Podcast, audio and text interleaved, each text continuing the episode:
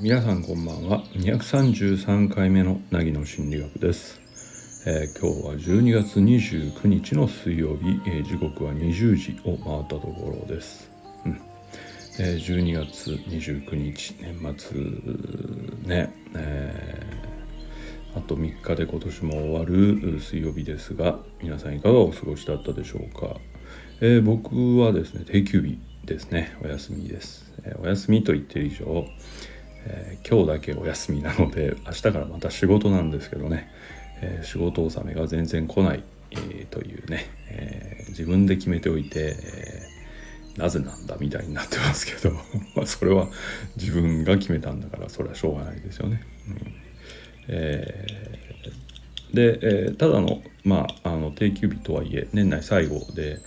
えっと、ずっといろんな、ね、うちの中のあれこれを DIY したりとかいろんなものを設置したりとかずっとやってきた1年でしたがあ今年中に全部終わりたいなっていうことでね、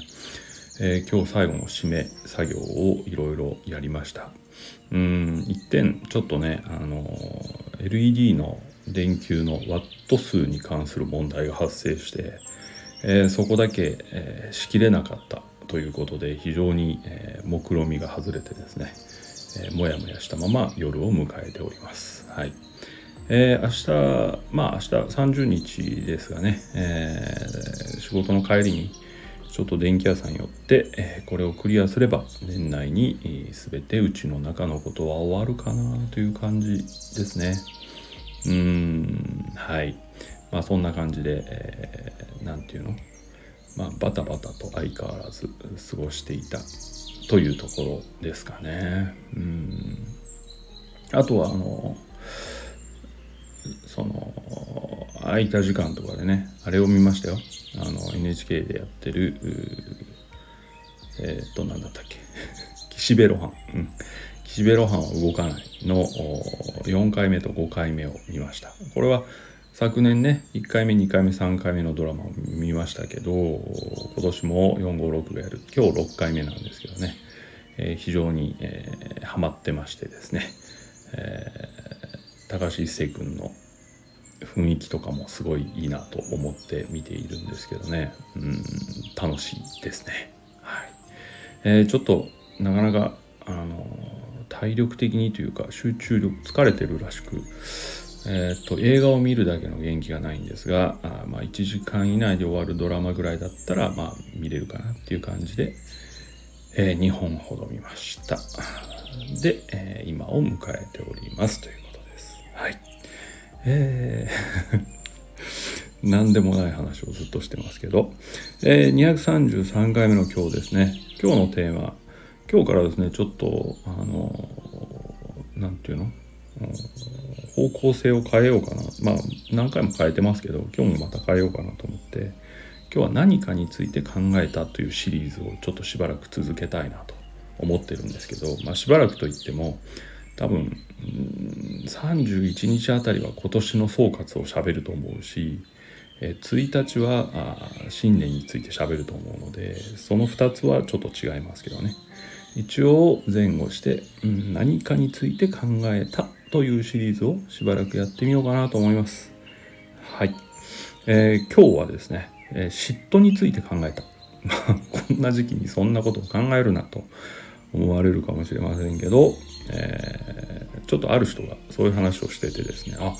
自分はどうだっけと思ったので、えここのテーマに取り上げた次第です。ということで今日嫉妬について考えたということであります、えー心理学的に言うとですねまああの特にどう？アドラーなんかねすごく嫉妬なんかしてちゃいけないぜっていう話をよくしてまして。うーんそういうのは結局は相手を蔑むっていうか下に見ようとするとか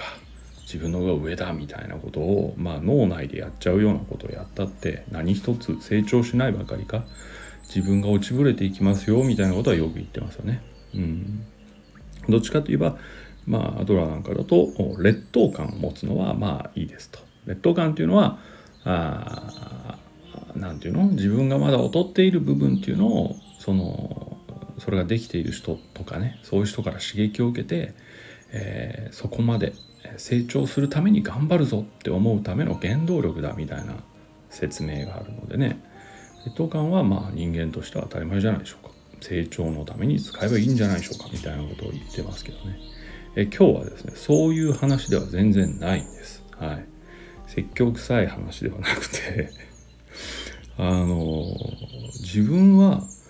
どんな時に嫉妬したかっていうのをちょっと振り返ってみようという、えー、限りなく雑談に近い話です。はい、もうすでに5分も喋ってますけど。で、うん、それを人が喋ってるのを聞いてて自分はどうだっけってずっと振り返ったんですよね。そうすると結構そういう嫉妬めいた感覚っていうのを、えー、思ったことはちょくちょくあるなと思うんですよずっと若いとこまで振り返るとね。うんでそれを、えー、ここで逐一喋るとですね自分がすごく情けない人間になってくるので年末にそんな気分を味わいたくないので今日はですねいろいろ思い出した中で一つ、うん、割とうんとどうだろう今の自分の中にそのもうまだ継続して存在しているような考えうん、について喋ってみようかなと思います。それはねあの人対人において、まあ、相手との温度差みたいなことですね。うん、そうでこれちょっと分かりやすく言うと例えば、えー、すごい分かりやすく言うと僕が一番の友達だって思っている人がいるとしましょう。ね。ところが相手はあの僕を、まあ、3番目ぐらいの友達だと思っているみたいな感じの時、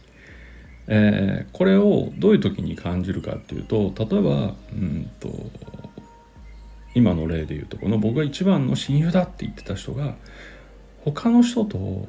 僕より深い話をして盛り上がってるみたいなシーンを見てしまったり知ってしまったりするとめちゃめちゃ嫌な気分になるっていうことが結構昔よくそういうことがあったような気がするんですよね。まあそんなに頻繁ではないけど思い出すとそれを思い出す思い出すことができたんですよ振り返ると。うん、で限りなく温度差はない方がいいって思ってるので、えー、僕が一番だと思ってる人は僕のことも一番だと思っていてほしいみたいな ちょっと傲慢なとこがあってですねそれがあの違うんじゃないかみたいになった時に僕はですね案外距離を取ってしまうっていう手を取ってたなってその振り返った時に思い出したんですよ。でさっきも言ったようにその感覚って今もあるなっていう気がするんですよねちょっとね。うん非常に幼児性というか幼い部分だなっていう気はちょっとしましたねそれに関してはね。うんなのでまあそれってちょっと違う言い方すると自分が傷つきたくないっていうことだと思うんですよね。その相手の方が自分より温度が低い自分に対して。その時に傷つきたくないじゃないですか。正面から向き合うと。だからいや実は俺も別にあいつなんてどうってこ何とも思ってないよ。みたいな態度を先手で取ってしまうっていう、うん、それによってもう別にそんな深くないから別にこれからもそんなめったに合わないしみたいなね。こういう態度に出てるんじゃないかなっていう気がします。これを誰にも表明せずにやってるから厄介なんですよね。まあ誰かに表明してても厄介なんだけど自分一人の世界の中で完結するようにやってるから結局成長しない部分なんだろうなというところまでちょっとさっき考えました。うん。ね。そもそもだって普段からね人はそれぞれだとか、うん、違うのが当たり前だみたいなことを偉そうに僕はここで言ってますけどさっき言った考え方温度差があるなんてっていうのはやっぱり自分と同じじゃないと嫌って言ってるわけじゃないですか。ね。ものすごい何て言うの矛盾だし自分の中の幼児性の部分うん幼いっていうかなんていうのかなあ歪んだ部分だなという気もしますね。でもっと厄介なのはそれを人知れずやってる。うん人知れずやってるんだから別に迷惑はかけてないんですけど誰にも、うん、自分の中では自分のちょっと嫌いな部分だったりするかなとは思ってます。うんただえっと一つまあこれを紹介してるのはね、うん、どうしようもないんですよっていう話ではなくてそれを僕は認識してるわけです。あ割と自分の中で。だからえっと今はね今はっていうか基本的にはその相手と会う部分がすごく近しいんだっていう考え方にはなってます。考え方としては。うん、だからこの部分に関しては一番親しく喋れるけど他の部分とはまだそんなには喋ったことないなとか、うん、そもそも開示してないかもしれないなとかそれはお互い様だしなみたいな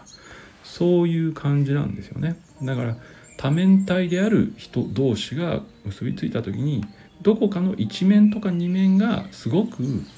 親和性の高い関係である場合にまあ親しい友人だと言っていいんじゃないかとでそれ以外が違っていても別に特にねそれ以外の面で付き合ってるわけじゃないから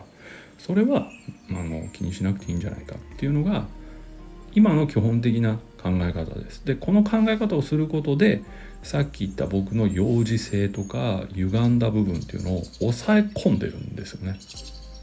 うん、いつも言うけどそのある種の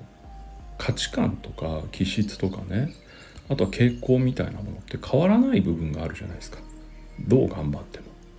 うん、だからそこはもうしょうがないと。そういう考え方がある。自分にはそういうところがあるんだっていうのは考え方としてしょうがないとして。ただそれを出したくない生き方として目指す生き方としてそういう人でありたくないのでそこを抑えるに十分な根拠を持った考え方を重しとして乗っけてるっていう感じです。うん、それによってまああんまりそういうものが表面化しないように工夫して生きてるんじゃないかなという気はしましたかね。うん、はい。そういうことをちょっと今日思い出したという話。はい。えっ、と、さっきですね、あの、いろんな話をすると、ちょっと自分がへこむという話をしましたけど、例えばね、中学生の時に、一つ例を挙げるとね、中学生の時に、まあ、好きな人がいるわけだけど、僕はまあ、好きな人には喋れないという特性があるので あの、好きだなぐらいのことしか思ってないんだけどその子がある時誰かと付き合うわけですよ。この誰かが自分の友達だったりするわけですね。そうするとそういう時には嫉妬するんです。なんであいつなんだと。あいつより俺の方がいいやつなんだぜみたいなね。これをね子供っぽいじゃん。まあ中学生ぐらいだからまあしょうがないとしょうがないんだけどそういうのをここで並べ立てるのはですねさすがにこの時期はへこむっていうことで言いませんよって言っただけですね、えー、一つ言いましたけど。皆さんどうですかね？その皆さんが嫉妬するシーンとかってどうなんだろう？僕はまあ年齢的にだいぶいっちゃってるからもう今はねそういうあんまりそういうところは乗りだいぶ抑え込めちゃってるかなと思うんだけど結構若い人とかって出る部分あるんじゃないかなとか思うんだけどね、うん、よかったらまあそういう話もえー、いつかしてみたいなとは思いますね。あんまりしたくないですね。でも。今思ったけど。まああのしたい人がいたらしましょうっていうぐらいにしておきましょうか。この嫉妬話はね。うん。なんかねあのさらっと行きたいんですけどね。なかなかいけませんね。うん難しいところです。はい。でもほら寅さんとかそういうのすごくしてたじゃないですか。本当はドロドロしたりくよくよしたりね子供っぽかったりっていうのをあの自分の好きな人の前では思いっきり虚勢張ってかっこいい寅さんで居続けたでしょ。ああいうのね僕ねすごい憧れるっていうか人間らしくていいなってよく思ったんですよね昔。うん。なんか芯から強い人ってすごいとは思うけどなんだろう。ああ憧れるっていうことはなかったな。どっちかっていうと寅さんのような弱いけどかっこつけるっていう人の方が僕はすごい好きだなと思うんですね。そういう意味で、えー、今日の嫉妬の話も僕は今そうやって抑え込んでますよという話をしたのかもしれませんね。はい。ということで、えー、ここまで聞いてありがとうございました。えー、っと、明日も収録しますし、えー、明後日も収録しますので、よかったら聞きに来てください。はい。で、えー、今日もまだ仕事という人はお疲れ様でした。では、おやすみなさい。